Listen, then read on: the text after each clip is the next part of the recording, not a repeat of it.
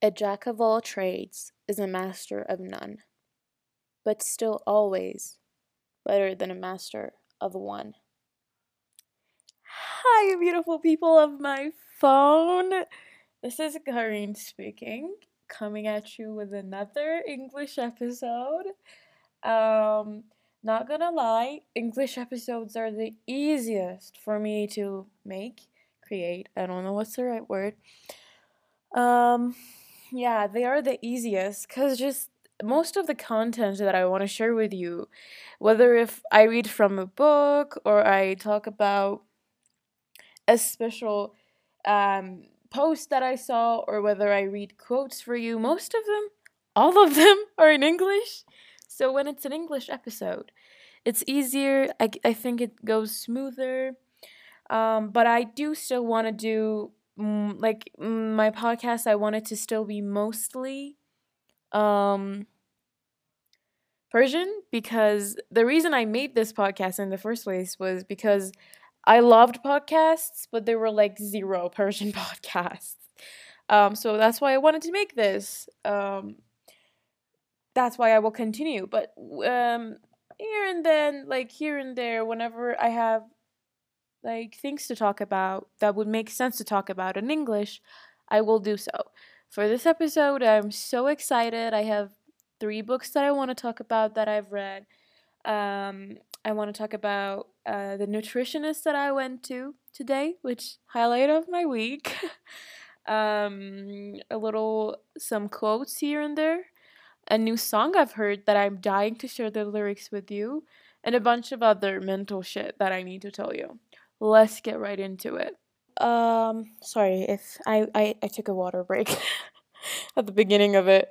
Um, I don't know if you y'all have heard um Peach PRC's new song Heavy. I honestly I didn't know her before this song and I I'm not really a fan of her so I have no idea. I don't know anything about her. But this song and her voice isn't like she's not a vocalist. She's just a person that sings. Like I if I sang, my voice I think would be better. So I'm telling you it's not a great track. But you know me by now and you know that I'm obsessed with words and lyrics and um whatever they put in the song with words. so her her song just for that reason has me listening to it 24/7 literally the past week I've just been listening to this. And I want to read some parts of it for you and then and then we'll go from there. So um let's sing the chorus for you first. It says they say they won't run away. Fix you's only pretty when it's sung by Coldplay. They'll kiss me, manic, manic dream pixie don't want to love me because it feels too risky. And I understand. It's all I've been told. I'm heavy to hold. So, first, this part, which gets me. Um, first of all, she says, Fix You's only pretty when it's sung by Coldplay, which is so true because when people come to you and they feel like you're too much, you're a lot for me in my case, they want to fix you and it's just not pretty don't want to love me because it feels too risky. And I understand because it's all I've been told. I'm heavy to hold. All I've been told is I'm very hard to love. Um, no one has told me that to my face, like, hey, you're hard to love. They've just shown it to me because sometimes I think to myself, I'm not a bad catch, right? Like, I'm I'm a standard like eight, I would say. The only reason that I'm not giving myself 10 is because um I'm not I'm not in my mood right now. If I was in my moment right now, I'd be a 10. You know it. You know how it feels. Like it's 10 p.m. I'm in my pajamas. Even though I st- that's not the case. Like the thing is, I'm a good catch, okay? So, imagine me. I've been in love like two times. Like when I say love, I've been like dead ass loving the person. Like to the bottom of my, my core. And I'm like, how can you not fall in love with someone that you like them it's not like i fell in love with strangers they were my like they knew me so how did you how couldn't you fall in love with me? Like, is it that hard to fall in love with me? So they haven't straight up said it to me, but I've felt it that I I'm hard to love. Also, but I know that I'm hard to love for my friends. They have told me that multiple times. Not the current friends that I had, the friends that I've had and lost along the years. Um, but there again, it's not like they can come out and tell you, yeah, you're a horrible person. you just realize it. I don't think I'm a horrible person, but I've definitely right before recording this podcast, I was thinking to myself um, of the friends that I've mistreated because of my mood swings. Not mistreated as in like talk behind their backs, like literally one day wake up and be like, "Hey, I don't want you to be my friend anymore. Bye." And I've asked them to let me back in their lives, and they have all of them so far. The ones that I've left, which. Mm, exactly right before I uh, recorded this, I was thinking of it and I was like, oh my god, I should be more grateful to them. Um, but I'm I'm honestly changing. Though I haven't I haven't gotten up and left anyone's life in like such a long time. Like let me count. I think it's been a year. It's honestly been a year. Um, and I'm really proud of myself. My friends are proud of myself as well. proud of me, sorry. Grammar, not it. Anyway, let's move on with the song.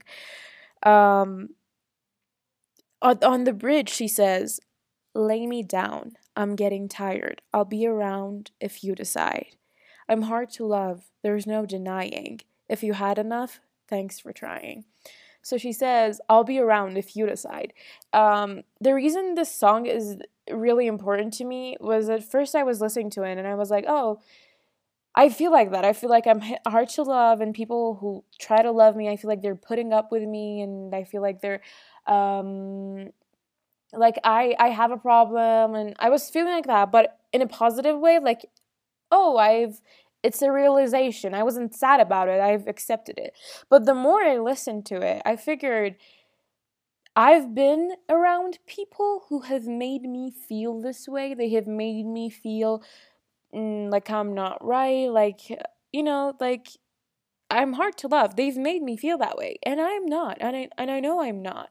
So I started listening to this song, feeling like, yeah, I'm hard to love for people who are incapable of feeling as deeply as I do. I'm gonna let that sink in. I am too much for people who can only get too little. And I'm not just saying that about myself, I'm saying that to you. If you listen to my podcast, I would think that you are relating to me. Um, so maybe you feel this way as well.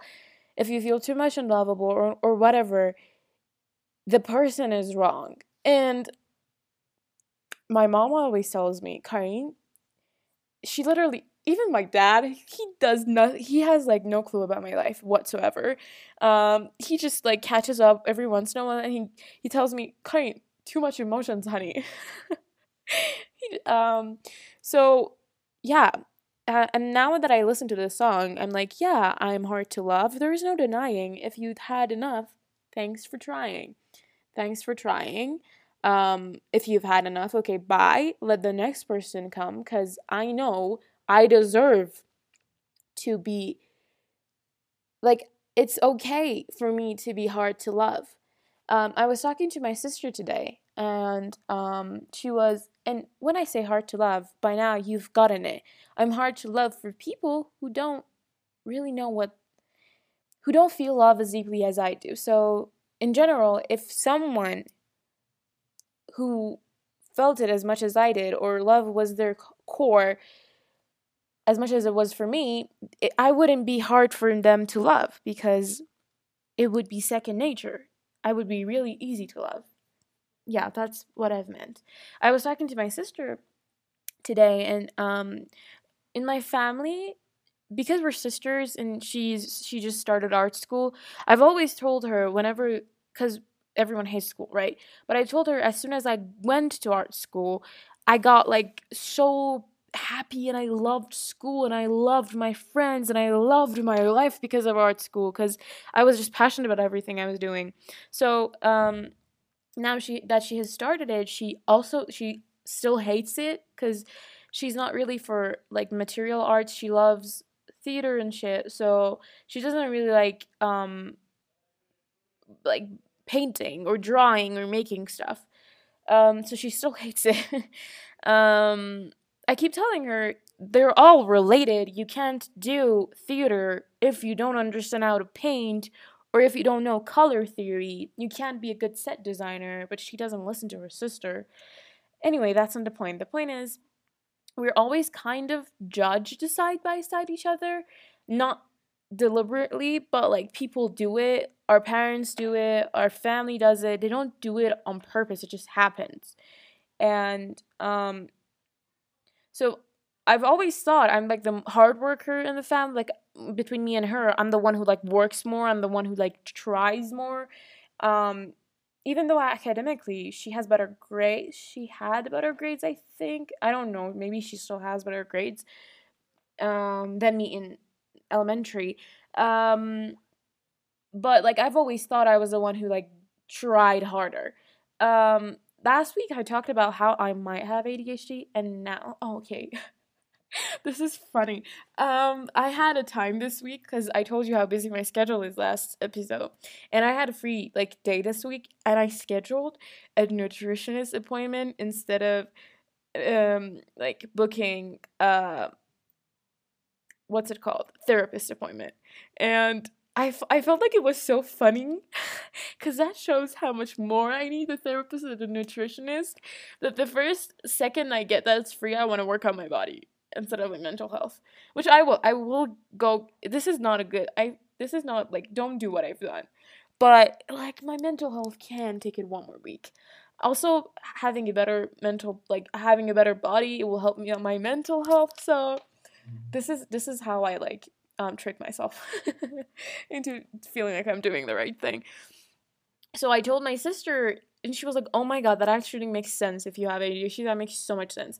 And she told me, "Are you happy that you have it? Like, if you find out that you have it, because I'm not sure yet, I need to go and figure out." She was like, "Would you be happy if you knew? And would you change it?" I was like, I thought for a second, and I was like, honestly, I wouldn't change it, because I love who I am, and as cliche as that sounds, I love that I'm like that when i have like 30 assignments i can do it. Like because i feel like if i wasn't like that i wouldn't be so thirsty to like learn all the random shit in the world and we wouldn't be here. I wouldn't be here right now making a podcast.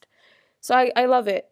Um i don't know how i got here but i think i wanted to say i love that i have some chips and like cracks and i love it Um, and I do really love people who are physically or mentally different. Like, let's come out of me for a second and like talk about other people. Um, there is this skin um, condition called vitiligo. I'm pretty sure I'm pronouncing it wrong because I've never heard it. I've just read it, uh, so I don't know how it's pronounced. Um, correct me if you know the right way. But um, there is this Victoria's Secret model. what's her name? Weenie something?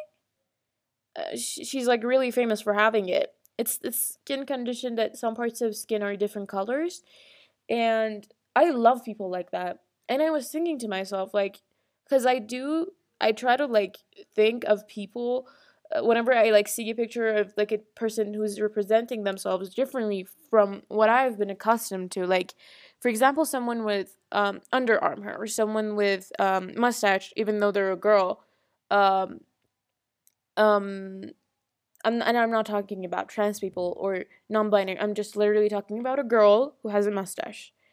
Um, and I think to myself, oh, okay, so this is new. Let's upgrade my terms and con- let's upgrade how my brain works and start seeing her as a new thing. So um, whenever I see people with vitiligo, and I'm like, oh my god, this is so hot, and I think to myself, is it wrong that like is it because I I I think if I were them, would I want to be treated differently because of how my skin looks? Like, ugh, I don't know how to put it. Like, imagine someone's bald, right? Imagine I'm in love with someone who's bald and I fall in love with the fact that they're bald. is that okay? Like for them, would they be like, I wish you would just see me as a normal person? Oh no, never mind. Yeah, yeah. I've I've I've come to a conclusion. So, do you see how in movies people are like, but I am not like bald you you like i why can't you just see me as a normal person? Like yes i am bald but i wish you wouldn't just but no you are bald and i love you because you are bald. This might sound really i feel like you don't understand what i'm trying to say. I'm trying to say if someone loves you for the problems that you have or not even problems for the conditions that you have or for the qualities that you have even though they're different you wanting them to like pretend that that doesn't exist that you're a normal person is stupid. Sorry but that's my opinion like it's just stupid. And th- that's because you're insecure and you need to fix that. I don't know how we got here. Um yeah we were talking about Peach PRC so yeah i love her song. Go listen to it. it's called heavy. Um and since i'm not in love with her voice or the way that the music sounds I would love it if any of you wanted to cover it and send it to me so I can listen to it with someone singing it better. So if you cover it, please tag me or like send it to me or like whatever you want to do cuz I'd be joyous and happy. Um okay, next. I have so much to tell you and I'm like really excited about all of it. I would like I wonder can you tell how much excited I am in this episode? Uh, rather than the last one. I'm like super excited. um, also, when I'm like recording, sometimes I leave Easter eggs in like the words I'm saying to see if my best friends are listening. And every time, the ones that I'm really closest to, they get it. And they come and text me. They don't text me like about the Easter egg, but they come text me about around it. So I don't think they know that I'm doing this on purpose to see if they're listening or not. But yeah, it feels like it feels good. And if you don't know what Easter eggs are, it's not I'm not talking about an actual Easter egg. It's a term. Just go search it up. Um yeah, because I don't know enough about it to be able to explain it fully. Sorry. And okay, so the next thing I want to talk to you about is about books. Oh my god, I've read so many good Oh, I wish you could see my face. I'm so excited to tell you about them. Let me calm down for a second. I'm geeking out. okay. I'm blushing. Um so I've read two books since the last episode. Um which is like in like 2 days I feel like. Um I go on cuz we all know me by now, so this is no surprise when I tell you. Actually, you can say it with me. I go, I'm serious. I'm like 100 or zero. Either I read two books in a day or I don't read for a month, which we love that for me. But the um one of the books that I read this week was Finale, and I'm pretty sure I've talked about the second book of the series in my podcast somewhere, Legendary. So it's um these two are um the two the sequel and the third book of the the Caraval what's it called? A Caraval novel series, which are three books. It's about Caraval, which is a game like poker, but without cards. It's like in real life, so people are playing, and um, it started as a game, and the people are like it's a game, so when it ends, like all things set reset to normal. If you die, you come back to life. And it's set in like olden times, which people wear like dresses and like corsets and like carriages and shit, so it's like interesting. And um it's fantasy. And at first you'd think, oh, it's a game. But then it becomes so much more. And I'm not gonna reveal anything, but it's just so good. And I'm telling you, it's not like the like games that we see like Nerve or like not like the other movies that we've seen about games. This one's pretty like the concept was pretty new to me. Um, so I've finished the third book, and oh my god, if you like the friends to uh, the lovers, ugh, sorry, enemies to lovers trope, or you love like toxic trope, or you love like um the if you love love tropes, this book, this series is for you. The um writer Stephanie Garber, she's like Garber, Garber, yeah, Garber. She's like ugh, the whole concept of the book is based on love, and you know me in love. You can tell how happy I was when I figured it out, and it's just so beautiful. Let me just read some. I've only marked two parts of it, but let me read one of it for you. Oh, so the uh, I can't. Uh, it, I don't think I'll spoil anything if I read it. Let me try.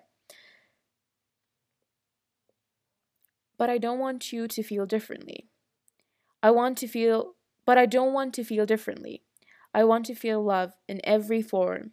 I used to be so scared of it, but now I think love is another type of magic. It makes everything brighter. It makes people who have it stronger. It breaks rules that aren't supposed to exist. It's indefinitely valuable. I can't imagine my life without it. And if you felt any love in your heart, you would understand this is very self-interpretive, so I don't need to like talk about it much. Um, okay, this part. Most of my life, I have romanticized death. I used to love the idea of something being so tremendous that it was worth dying for. But I was wrong. I think the most magnificent things are worth living for. So this part, I was like, damn, son. I had to read it like twice because me too. I haven't romanticized death, but I used to love the idea of something being so tremendous that it was worth dying for. I literally read, read from a book, but that was literally what I wanted to say. Um, because all of us, I mean, the peeps who have grown up on reading fantasy, it's always a die situation that shows the person in the end of the movie that you're, oh my god, they were really in love with me, that they were like okay with sacrificing themselves. And i've always imagined i would find someone that i would like be in a death or life like i would want to die for them and there would be a situation in our lives that like skies would fall or like worlds would burn and i would show them that i love them because i would fight the world for them and um well, that makes it a little hard to fall in love in real life because I don't see any aliens coming down anytime soon. Um, but the book, as the book says, I was wrong. I think the most magnificent things are worth living for.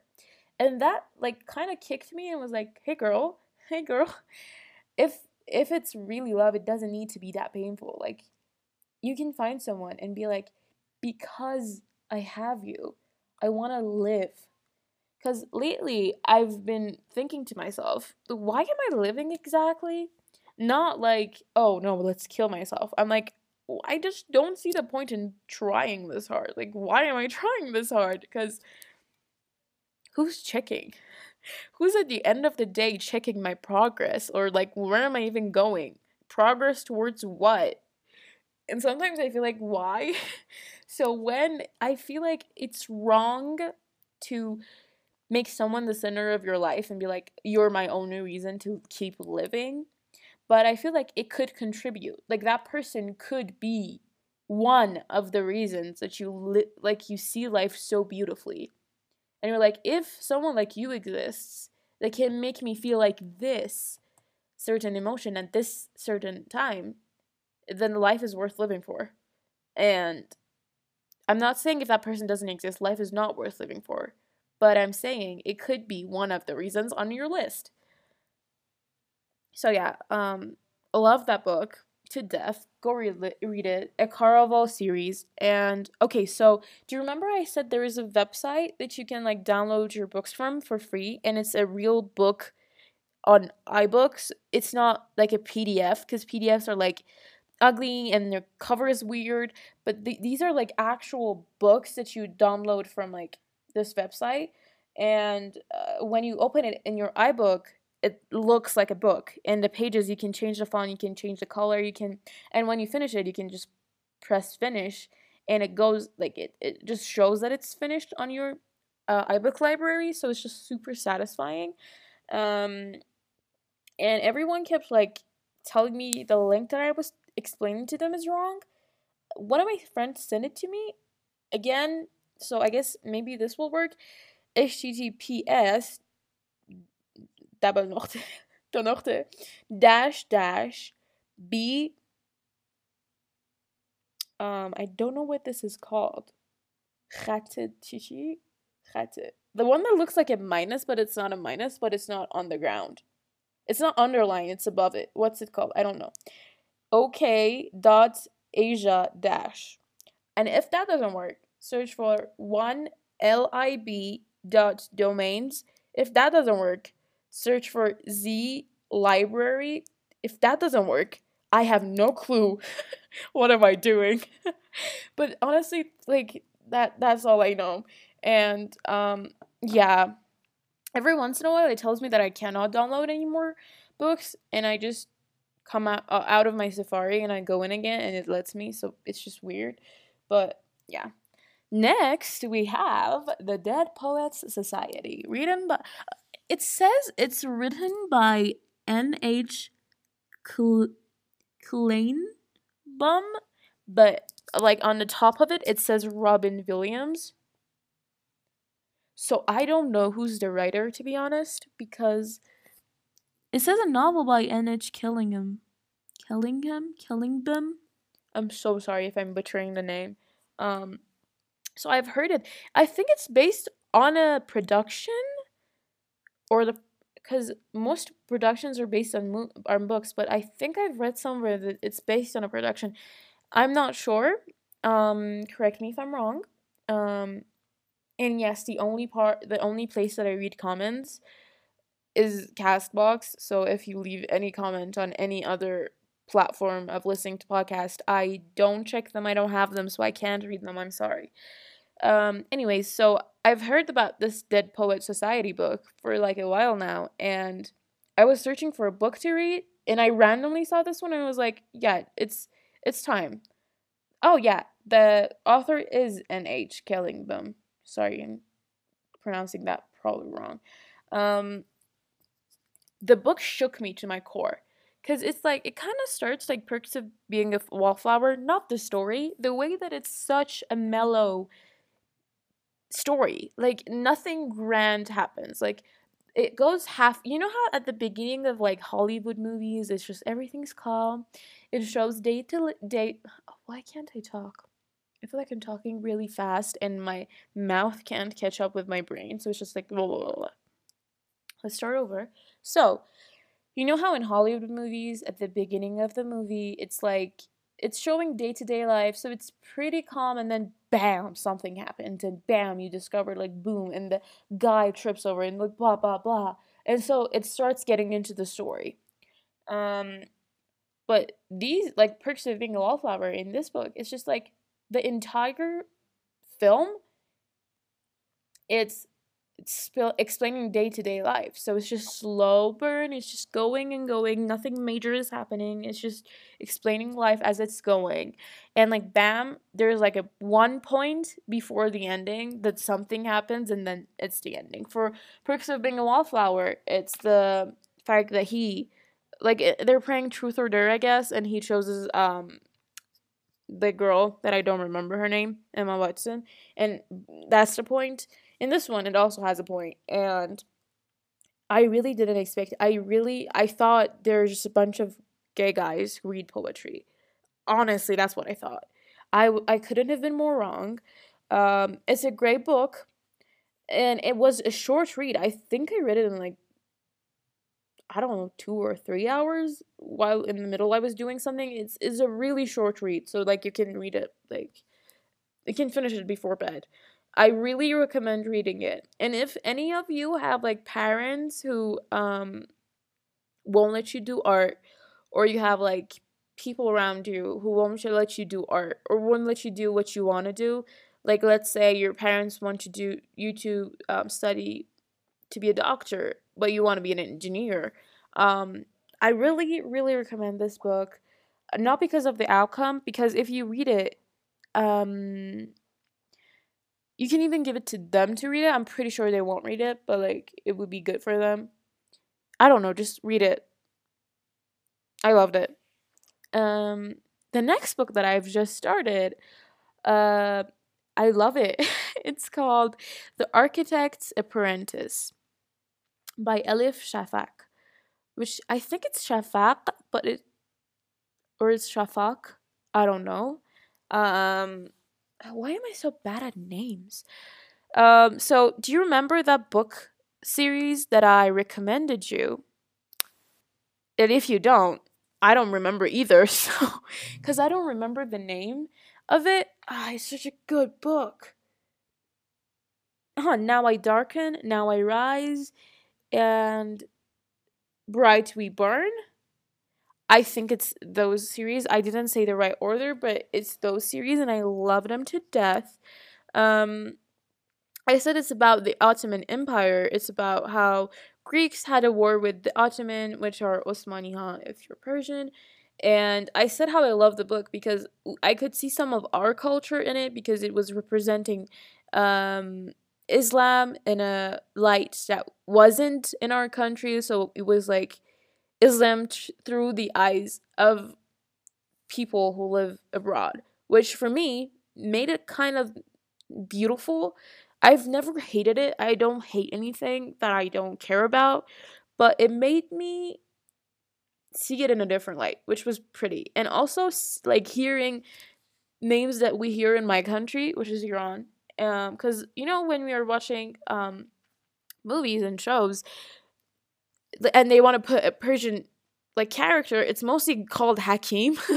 I don't know why. It's always a guy. He's always called Hakim. And we always figure out that the guy's parents are Persian when he gets called to the principal's office. I would swear that on my life. I can name two shows right off the bat that have that exact stereotype. And I know you know them too if if if you're anything like me. So for me to read about Persian characters or like characters who are not Persian but have Persian names in um these books is just super interesting for me. And this arch- architect's apprentice, um, I don't know the origin of Elif Shafak, which is the writer, um, but I will look up into it. Um, it's based on the life of um, one of um, Sinan's uh, apprentices, which Sinan is like a huge um, architect in Ottoman Empire and in the world, I guess. Uh, it was. Uh, he is actually the one who. I don't want to give false information. Do you know who created Hagia Sophia? Let me check it really quickly. Mm. Because I've just started the book. Like I've read a chapter. Um, you know what? Um, it doesn't say that it's Sinan. It says it's someone else, which I should know this because I've studied um art history, but I don't. So, oh, it says Sinan. Yeah, Sinan. Yes, thank you. because um first of all these books are great because they teach you history in a beautiful way. Second of all it's not about history. It's a book mm, there are characters in it that are historical like sinan and his apprentices which were four. One of them is called jahan and um the story is about jahan um and how he gets to be in the like in the crew that gets to build the Hagia Sophia, which is one of the most it's actually I think the most important mosque in um, Istanbul. So it's amazing to read about it, especially because it's like made up stories. It's um because no one knew their actual life, like how Sinan lived or how Jahan like lived or like their exact features. But I feel like the writer puts them in such great lighting and perspective that you're like, oh my god. And yeah, it's actually a great history source as well. That's why I know so much about Greek mythology. Whenever I see a professor or whenever I have a class and one of my teachers like starts talking about Greek mythology, I always know more than them and it's not because I'm a scholar or and it's not because I'm like such a good person and goes and reads like Odyssey or like whatever. Actually, reading Odyssey is in my plans, not now whenever I get better at English, but like it's only because I've read Percy Jackson and like I'm an addict when it comes to um podcasts about Greek mythology. So I literally just listen to like myths. And you know the myths I don't think they're myths. I truly do. I say I'm an atheist and I'm the closest thing to it, but if if I were to be like thinking of something, like you know how when you're like really sad or really hurt, you start like believing in something and you're like I don't know who's out there, but whoever is out there, I'm hoping that like my pencil is found. I do that sometimes. And um the close like the thing that I believe in are the Greek gods, which mm, yeah, it's weird. But when I when I in need, I I believe in them, which is not right or true, but take it or leave it. Um. So yeah, I've been getting into reading uh, books about Ottoman Empire, and I'm pretty sure this uh, writer has another book called something in Istanbul. I will uh, give me a second. Oh, there's another book called Honor from her. Uh-huh. The Istanbul of Missing Trees. I haven't read. Oh my god, there are actually so many books of her. Three Daughters of Eve, 10 Minutes, 30 Seconds in this Strange World, and I cannot wait to read them. I I can I'm seeing all of them in this website that I told you about. Um yeah, I cannot wait cuz she has a good writing like how do you how do they say it in English? In Persian you say she has a good pen, which means she's really she's she's good at writing, but uh, you, you cannot translate something like that in English, so she's just really good. I I like the way she writes. Um and I can't wait till next time that I come here and tell you guys all about the book cuz pretty I'm pretty sure by the next time i I'm going to finish it. Um, it's only 600 pages. Um, yeah, let's move on to the next thing that I want to talk about. So, books are fun, but, but, but, but, I've learned about unrequited love. I'm probably, I'm tired of pronouncing everything wrong, so we're going to go and look that up in, let me, give me a minute, in Google pronoun pronunciation. Let me see if it says it. Come on, Google. People are waiting for you. Unrequited. Unrequited. I said it right. And if you don't know what I'm doing, when you type a word and you type like, for example, unrequited meaning, um, Google brings up dictionary and then you can use the sound button next to the word to make it pronounce the word. Yeah, unrequited. So unrequited love is love that is one way essentially, aka all the loves of my life. and there's nothing really about it. I'm not going to talk about it. I just wanted to let you know that this term exists and I like it. Um, oh my god. The next thing that I want to talk to you about is my um, what's it called? Nachshikeshi English. What's it called? It's not Honestly, I don't know. Let me know. uh, but yeah, I love anything that comes to perspective and like making like drawing maps. I'm like in love with that because I've always been good at it throughout my high school. Um, I've even teached my friends sometimes that like I I'm good at it. So when I went to this class and I turned my first assignment in and I got a 7 from 10, sorry. You better know that I was destroyed cuz I have this thing that if my grades aren't above 19, I will kill myself. I'm fully kidding. I'm fully kidding, but it's really important for me because I do want to apply to study in France at some point and they are going to check every small detail of my grades. So they need to be perfect. I, it's not perfect. It's really not perfect. When I say I'm trying to be perfect, it's because when you try to be perfect, it just comes as good. If I tried to be just good, it would come out as bad. Um, so yeah, and this teacher, last session that we had, I don't think Marianne listens to this podcast. She's one of my friends in university, and we were in like like we had a test in the class, and he was like essentially he put up a bunch of maps of different like um uh, like sculptures on the uh, not sculptures jesus christ Karen. spheres and like hadrons on the on his laptop because the classes are online. And he was like yeah so you have 30 seconds. Every time like i call someone they have 30 seconds to find the answer of this question.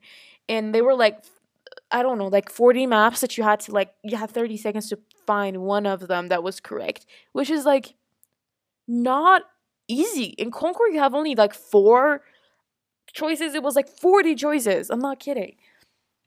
And if you missed it, or if you said even one second late, he would not give you the score. And each of them had five like scores. And it might seem like a small thing, but this teacher is so mean. And all of us were like so stressed the whole time. We were just helping each other in the group, try to answer for anyone who didn't know and we were just it was the most teamwork I've ever seen in Iran happening, I swear. But when the class ended, I literally had a headache so bad and I felt like I had fever. And I kid you not, when he called out my name, I typed it in the group. Guys, I feel like my heart's beating faster than the first time that I fell in love, which is so true. I was so scared and I felt like throwing up. But yeah, we got the grades. We got the grades. What I mean to say from this whole thing is drawing maps is one of the subjects that I love and I'm good at. And he is making me hate it.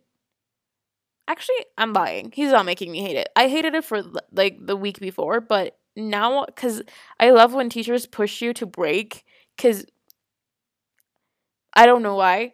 Um we had a um Tarihi teacher in my last university, and everyone hated him. Everyone hated him. I loved him because he never he never was nice when you gave him assignments, and he never said anything that you did was good. He just said it was acceptable if it was acceptable. He would mostly just say it's trash.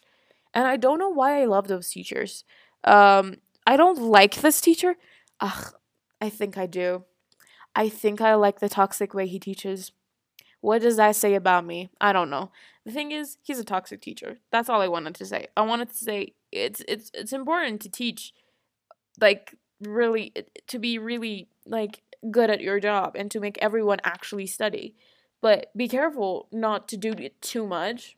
That's what I wanted to say, but since my mind is a little weird, um let's skip that then. Um I don't know where I read this. I've I'm reading from my notes app because we all know I write the things that I want to talk about um, in there. So I have a straightforward mind to go to. Um, I read most of. You know what? I can't read it. It's so weird. Never mind. The next thing I want to talk about is the fact that I went to a nutritionist today, and oh my god, when I say that was the highlight of my day, let me see if I can reach the papers from here when I'm sitting. Ouch. Because I can't really move because I'm strapped to this freaking laptop. Actually, I can't reach the papers. I'm sorry. But I'm so happy because um, when you go to a nutritionist, which is a Dr. Tarzier, they're like, they check your BMI and there are these devices that you stand on that tells you how much um how many how much body fat you have how much muscles you have uh, what you weigh and how much you're supposed to lose and um, how much muscle your body needs to gain and it gives you a point uh, out of 100 um, actually now that i'm thinking about it i've memorized all of my percentages because i not on purpose um, because i love it so much. You know how i'm obsessed with just improving everything? So imagine they give you a paper telling you the scores your body got. I can see how that can be toxic, but hear me out. Hear me out. Isn't it so interesting and just like captivating to know the scores your body got. I love it. I was just staring at the paper because I've I've gotten um this paper before. Like I've had my weight and like muscles checked before, but this time I was like, "Oh my god." Cuz it's like it feels great. You know what's happening exactly in your body and you get to control it. Um do you remember last episode I said my right arm like I couldn't move it for a week because I had exhausted it because the lack of protein and the workouts I was doing and when she took when the doctor like took um the papers because she sees the results and she talks to me about it she was like oh my god what happened to your right arm? And i was like nothing happened to it. I think it was just tired. And she was like no c- clearly something happened to it because like um when you look at your muscle percentage uh all your body parts are like mostly like um 96% 90 my legs are 96% my left arm is 98% mus- not muscle like the percentage of yeah it's 98% and the um your right hand is 92 so i don't know what's that about. And it was like is that what she was like that's extremely weird. And i was like okay i don't know. Um so I, it felt great because you know when you think when you're talking about like injuries especially if it's physical um no one else can see it no one else could see that my arm was hurting um not to be like no one else was seeing like literally no one can see like i can't even see. So it makes me think am i being a little bitch and being like oh my god my arm hurts or is it really something? And when i saw that the percentages were different it made me feel like i wasn't paranoid and i wasn't crazy and yes there was something wrong with my arm and yes i was supposed to give it rest. So that felt great. And uh, out of 100 points my muscle percentage is 69 um, which made me first of all i'm above average great for me but not enough because athletes tend to have more than 100% muscle and i want to be i can't i don't think i can be more than 100% because i'm not like an athlete athlete like my life isn't to be an athlete but i want to be close to 100 like i want to get to that 95 98% muscle we will do that. Um so and she also said my bmi is like like the perfect score um but if it was more i would be on the edge. So that's not great. I need to become perfect at in that stance and i will be. And you have like i don't know how to explain to you how excited am i about this process. Like i'm su- like i'm i'm pumped i'm pumped and i can't wait to because every two weeks uh, next week next two week i have a checkup because uh, i need to like follow my meal plan and oh another another thing what people who do diets tend to do is undereat and i've talked about this again but in case this is your first episode that you're listening undereating is such a like it's such a problem for people who are trying to lose weight. So what they do is um, when you're trying to lose weight, when you don't know anything about dieting or you think you do, you start to like limit your meals.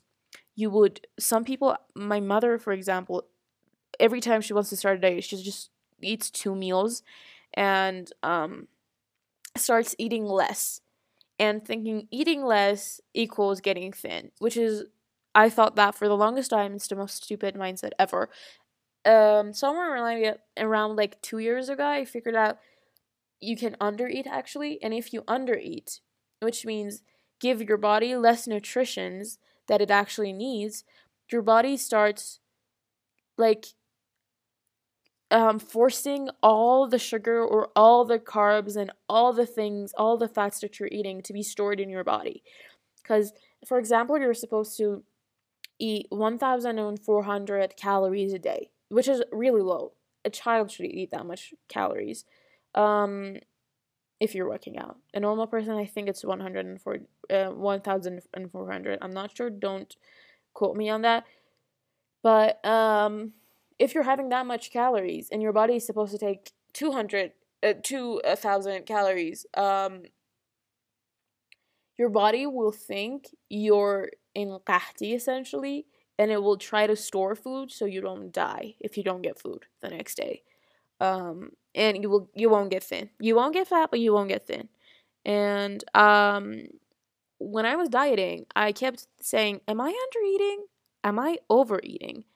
Because you know how you know, yeah, if you search your weight and height, it tells you a certain number of uh, calories you should eat in a day. But I used to be in a calorie deficit, which is when you count the calories that you eat.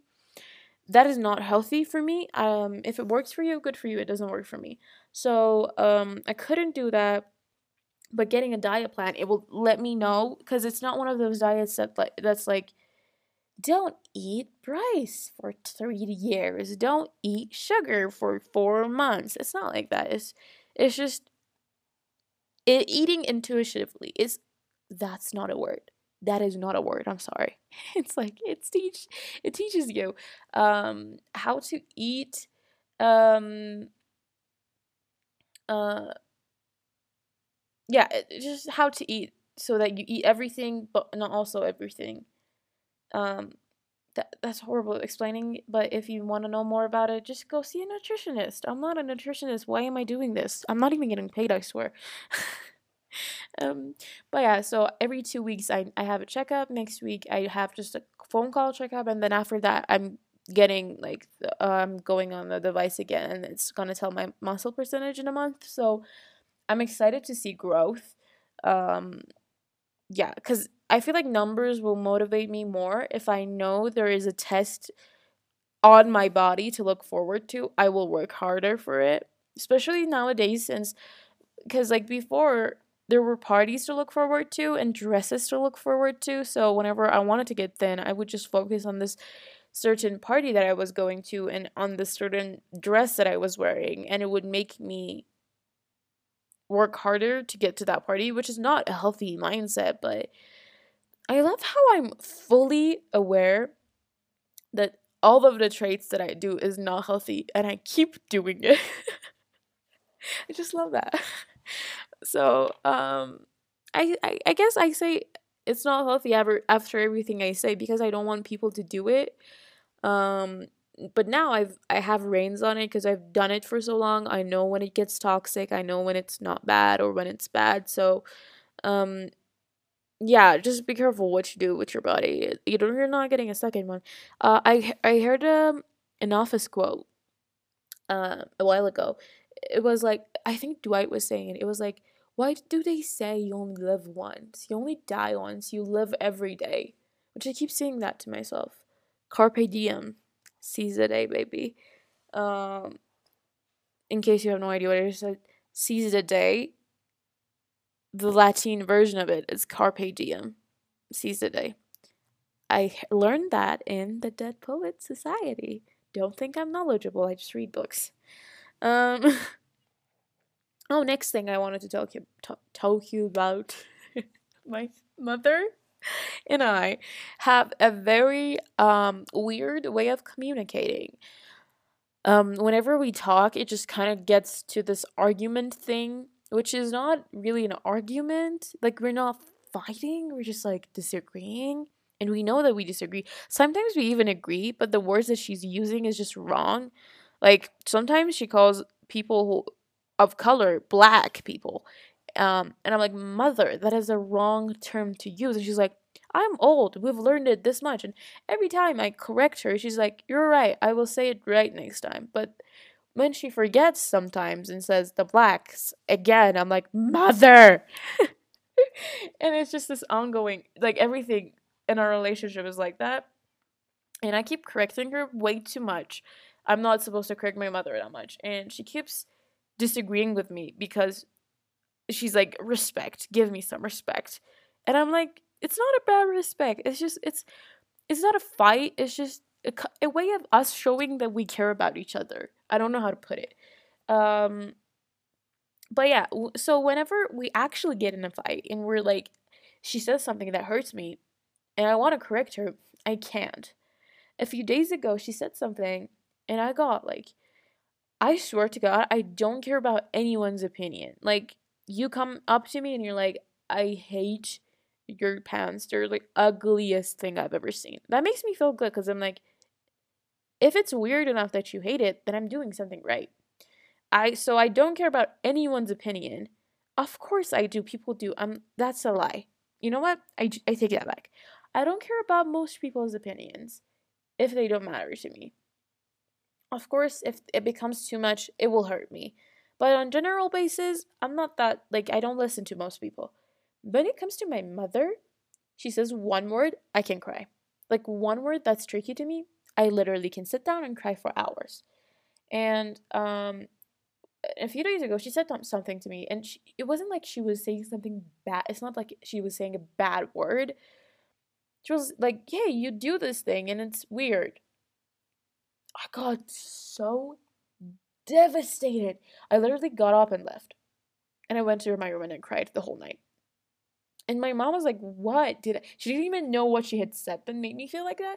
And it's because what she said wasn't what she said. It was like most, like one of my insecurities that she put a finger on. You know how that feels?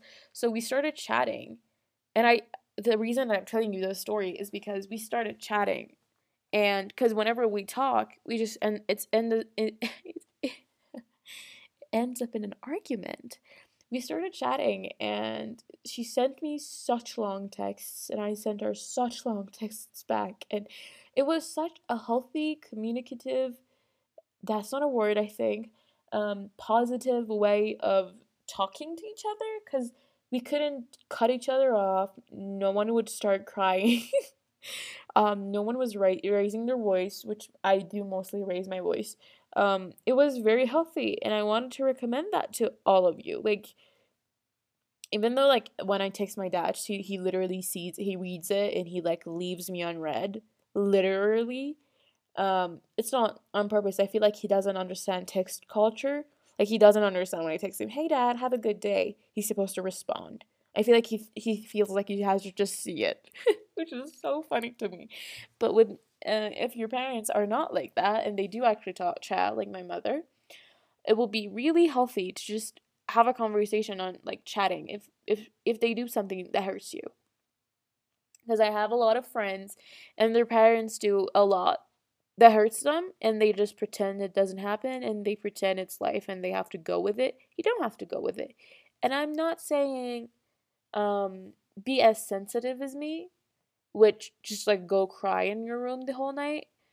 But you can let them know because it's really hard to tell people that they're hurting you. It's so hard to tell people because they can make you feel like you're crazy for feeling like that. They can make you feel like you're weak.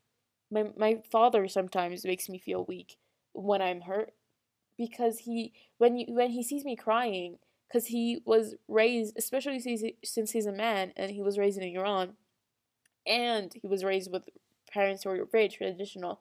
So I think all the men in our country have been raised like that um, to be conditioned to not cry um, or not have feelings essentially so when he sees me cry, he's like, Why are you crying? Stop crying. And like, don't cry. And I know, I know him and I know how much he loves me. And I know when he sees me cry, he's he he panics. I've literally seen him panic when he sees me cry. Because he doesn't know what to do. And he's just like, Stop crying. Because that's all he, he can think of to say. Um so it's really hard to tell your parents when they hurt you. And most people are like, they're my parents. Like, what am I supposed to do? I literally tell my parents whatever they say that hurts me. And we've come a long way till we've gotten here, but whenever my mom says the smallest word, I'm like, you said that. And it's so hard for me to say it face to face to her. And I realize whenever we chat, I'm like, I'm it's so easy for me to be like, hey, you do this. And you do this and it hurts me. And it wouldn't hurt Audrine if you did it to her. So you're not doing anything wrong, but it will hurt me And this is important. This is important. Listen up. So I have insecurities. Everyone has has has insecurities, but and I'm not saying it's okay to have like it's okay to have them if you're working on them to get better.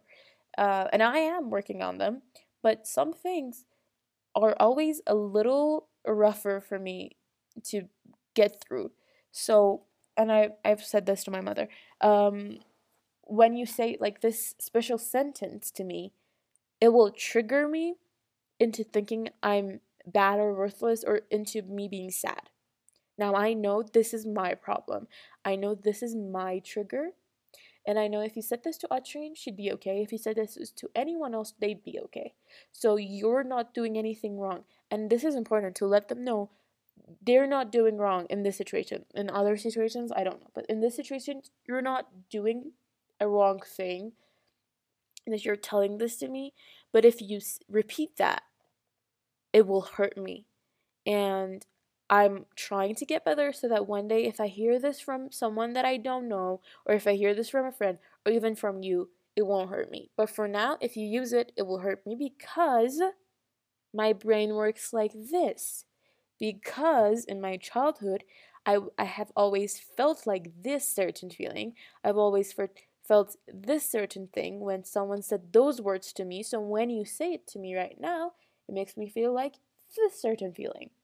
And at first she's like, "Well, it's your problem." Like at first, like when uh, uh, the first times I've um used this way of telling her stuff, she would be like, "Yeah, it's your problem. You know that it's your like your insecurity. You need to fix it. We can't fix ourselves." But moreover, like when uh, as time has passed and the more I've told her about different things that she says, she um has like learned that I do understand that is my problem but I'm asking for her help. I'm asking for her help for me to cope with my problem easier. I'm asking for her as my mother to make my life a little easier by like doing things. And um, the same way goes for her. Like I do something that hurts her, and I'm like, "You're literally crazy." I've done nothing. Like I'm just standing somewhere, and she's like, "Quit!" Like staring at me. Like I'm like I'm not. And I have learned where she is insecure and whenever she's doing something that I know um, she might be insecure about, I don't, I really try to make sure of everything I'm doing because you know we we talk, we we do stuff. Our body language sometimes we don't even think about what we're doing, and it can send the hurt person, a hurt person, a different sign. So, um, I become aware of what I'm doing whenever I feel like she could get hurt from it.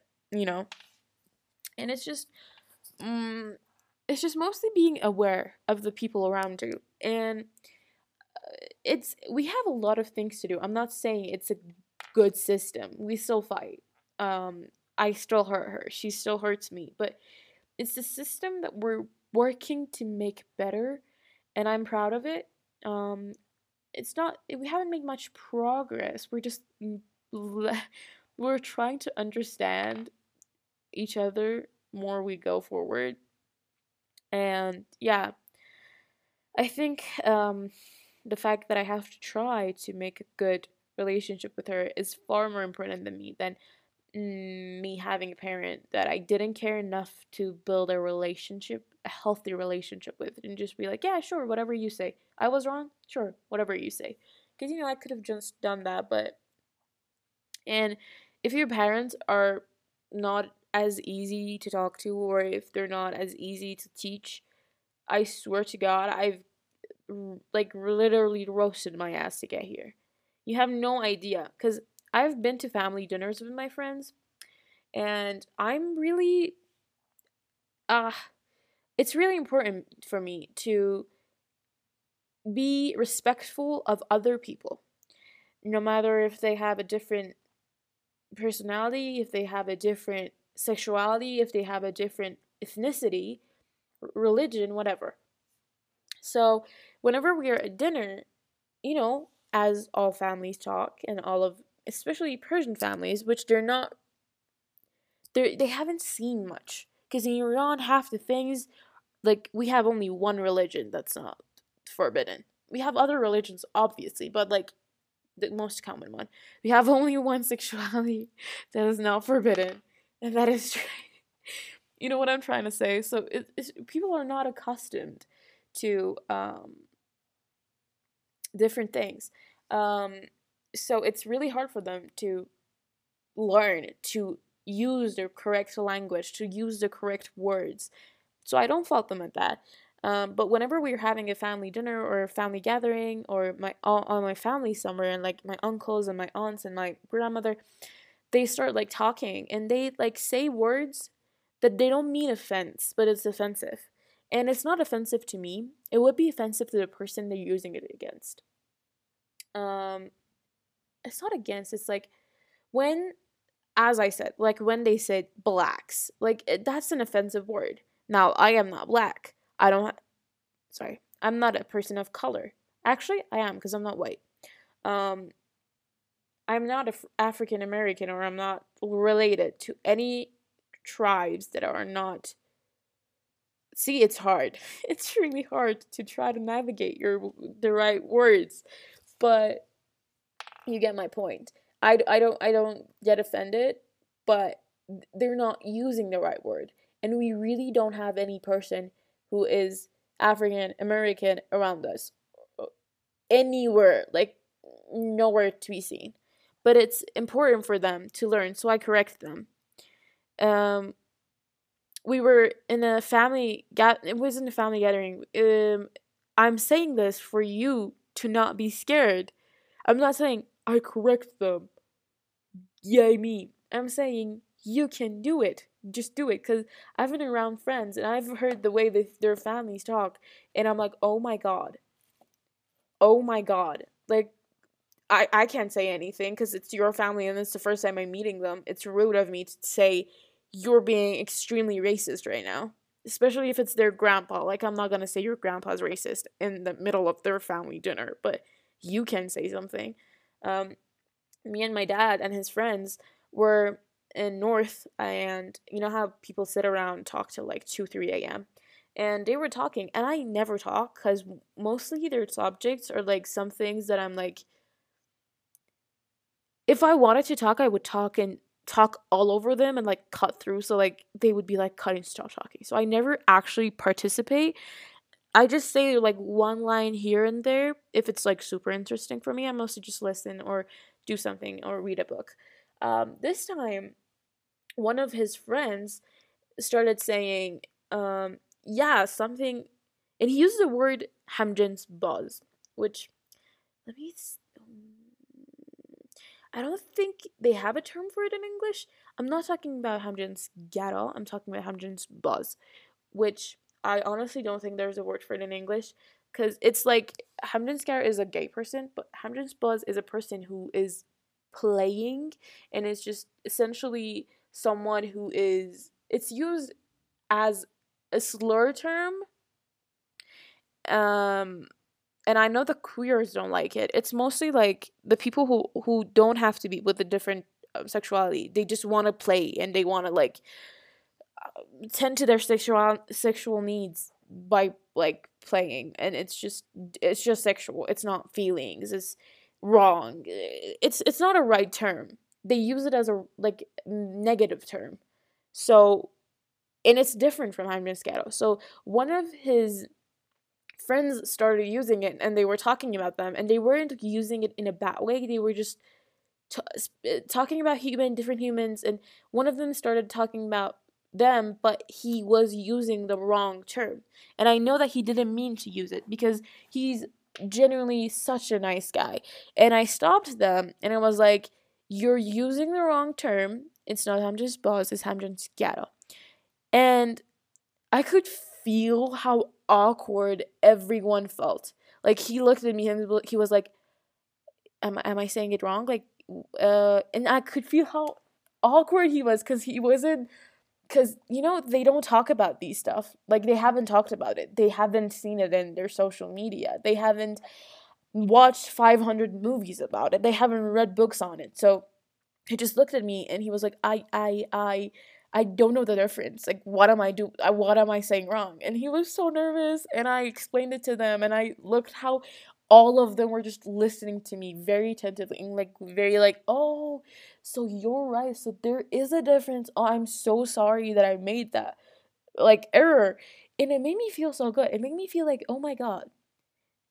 If I hadn't said anything, I would have thought that he's homophobic and they all are homophobic, but I just explained something that had nothing to do with me to them, and um, they're they're you're gonna correct someone if it happens, and they're not gonna use it again. The next thing I want to talk about, I think it's the last thing, and I wish I hadn't left it for the last. Actually, you know what? I'm gonna say it in the beginning of this podcast, and now that you're here, you probably have heard it by now. Um, oh, I think that's cute way to end the podcast. Um, if you're here, you've heard it in the beginning. And um, I'm gonna explain it now because I, I I'm gonna read it without explaining, and I'm also gonna end the podcast with it. So it's like a start and then an end, and it's beautiful. So here we go. A jack of all trades is a master of none, but still always better than a master of one. A jack of all trades is a master of none, but still always better than master of one. So, what it says essentially is that a jack of all trades is a person who knows all trades, a person who can cook, clean, like do um I, I love how those were the first two things that came to my mind. Who knows all languages, who knows carpentry, everything, but is master of none. And I've always heard people say this to me, especially my mother, especially my grandma. They're like, a jack of all trades is master of none. Someone who knows everything knows doesn't know anything good. It's not a master of anything. If you know everything, you're not great at one thing. And I always suffer with that because I change I tend to change what I love. Like one week it's poetry, I want to write poetry. One week I want to learn piano, the next I want to learn violin, the next I want to be able to sing, so I start taking singing classes online. And the next I learn how to crochet for a week, and then after that it's sewing. Um now I I I have a bunch of different abilities, but I'm not master at any of them. And I've always heard it that people say if you want to learn everything and if you actually learn everything and you don't stick with one thing, you're never going to be good at that one thing. You're never going to be the master of anything. But the second line of this, um, this is a poem. This is from a poem, actually.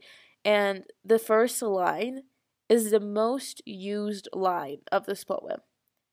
But people don't use the second line. They haven't heard the second line. They don't remember the second line, which is, but still always better than a master of none. What master of one. So what it says essentially is, yes, a jack of all trades is a master of none, but it's better than a master of one. If you can master one thing, good for you. But if you know it, everything, you're not master of any of it, but if you know a part of it, it's better. And when I read it, it made me feel better to be doing what I'm doing. And I choose to believe it. You might not want to believe it, but I choose to believe it because maybe it makes my life easier. Um maybe it, I I love it. I love it so much so that if it was a little shorter, I would tattoo it because I've always said I love tattoos. I've never seen anything that I've wanted it on my body forever. If I ever do find that thing, I will probably do it, but I've never seen it. But if this was shorter, I would do it. I would do it, and I love it. So, I have a bunch of other things to say. I have a bunch of other things to read. Um, but I think that's it for today. Um, I've had so much fun um, talking to you. I can't wait to go waste the end of the night on TikTok. Um, yeah. Thank you so much for listening. I hope you loved it. Please let me know how you felt about it in Castbox comments or um yeah, that's pretty much where you can reach me. um and those of you who texted me and saying that the podcast made you like want to get better at a certain thing or made you want to find friends thank you because it makes me feel great that two of you are loving it uh, yeah thank you for listening and i'll be back with another episode whenever i have enough shit to talk to you about. Have a good one